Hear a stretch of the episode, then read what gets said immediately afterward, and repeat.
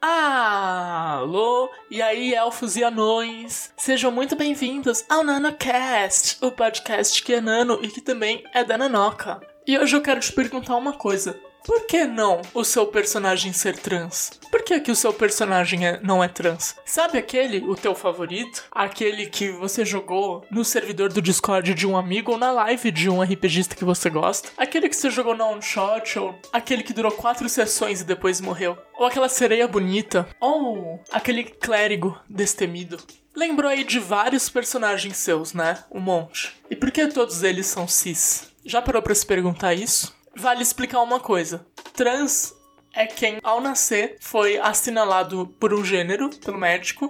Então o médico falou: Olha, um menininho. Ou Olha, uma menininha. Mas na verdade essa pessoa cresceu e descobriu que o médico estava errado. Cis é a pessoa que cresceu e descobriu que o médico estava certo. Essa é a única diferença. Agora, eu vou te dizer por que, que os seus personagens são todos cis na sua cabeça. Porque você tá acostumado a pensar que pessoas trans precisam de uma grande trajetória relacionada a sofrimento, relacionada à luta, relacionada à dor para ela ser trans. E que só existe gente trans por meio de uma narrativa de tristeza. Mas isso não é verdade. Tem um monte de gente trans feliz, tem um monte de gente trans que não fala que é trans, que não lembra que é trans, que não pensa nisso o tempo todo. Tem um monte de gente trans que mata dragões com espadas ou que conquista tesouros. Tem um monte de gente trans que são vilões de histórias épicas. E um monte de gente trans que capitaneia navios piratas. O que impede aquela personagem legal de ser trans?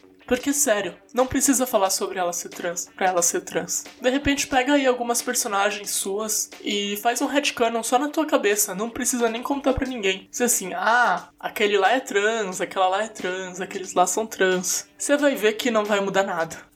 Bom, é isso aí. E vocês? Já fizeram personagens trans, ativamente trans, passivamente trans? O que, que vocês acharam? Manda sua opinião com o hashtag Nanocontos lá pro meu Twitter, arroba Naomi Naomichi, meu nome duas vezes e CHI. Também uh, se liga no Necronoca, que é o meu audiodrama de horror, que tá em todos os agregadores de Nanocast. E assina lá na Twitch o Contos Lúdicos, que é onde eu estou sempre jogando RPG. É isso aí, gente. Valeu, falou, tchau, tchau. Fui.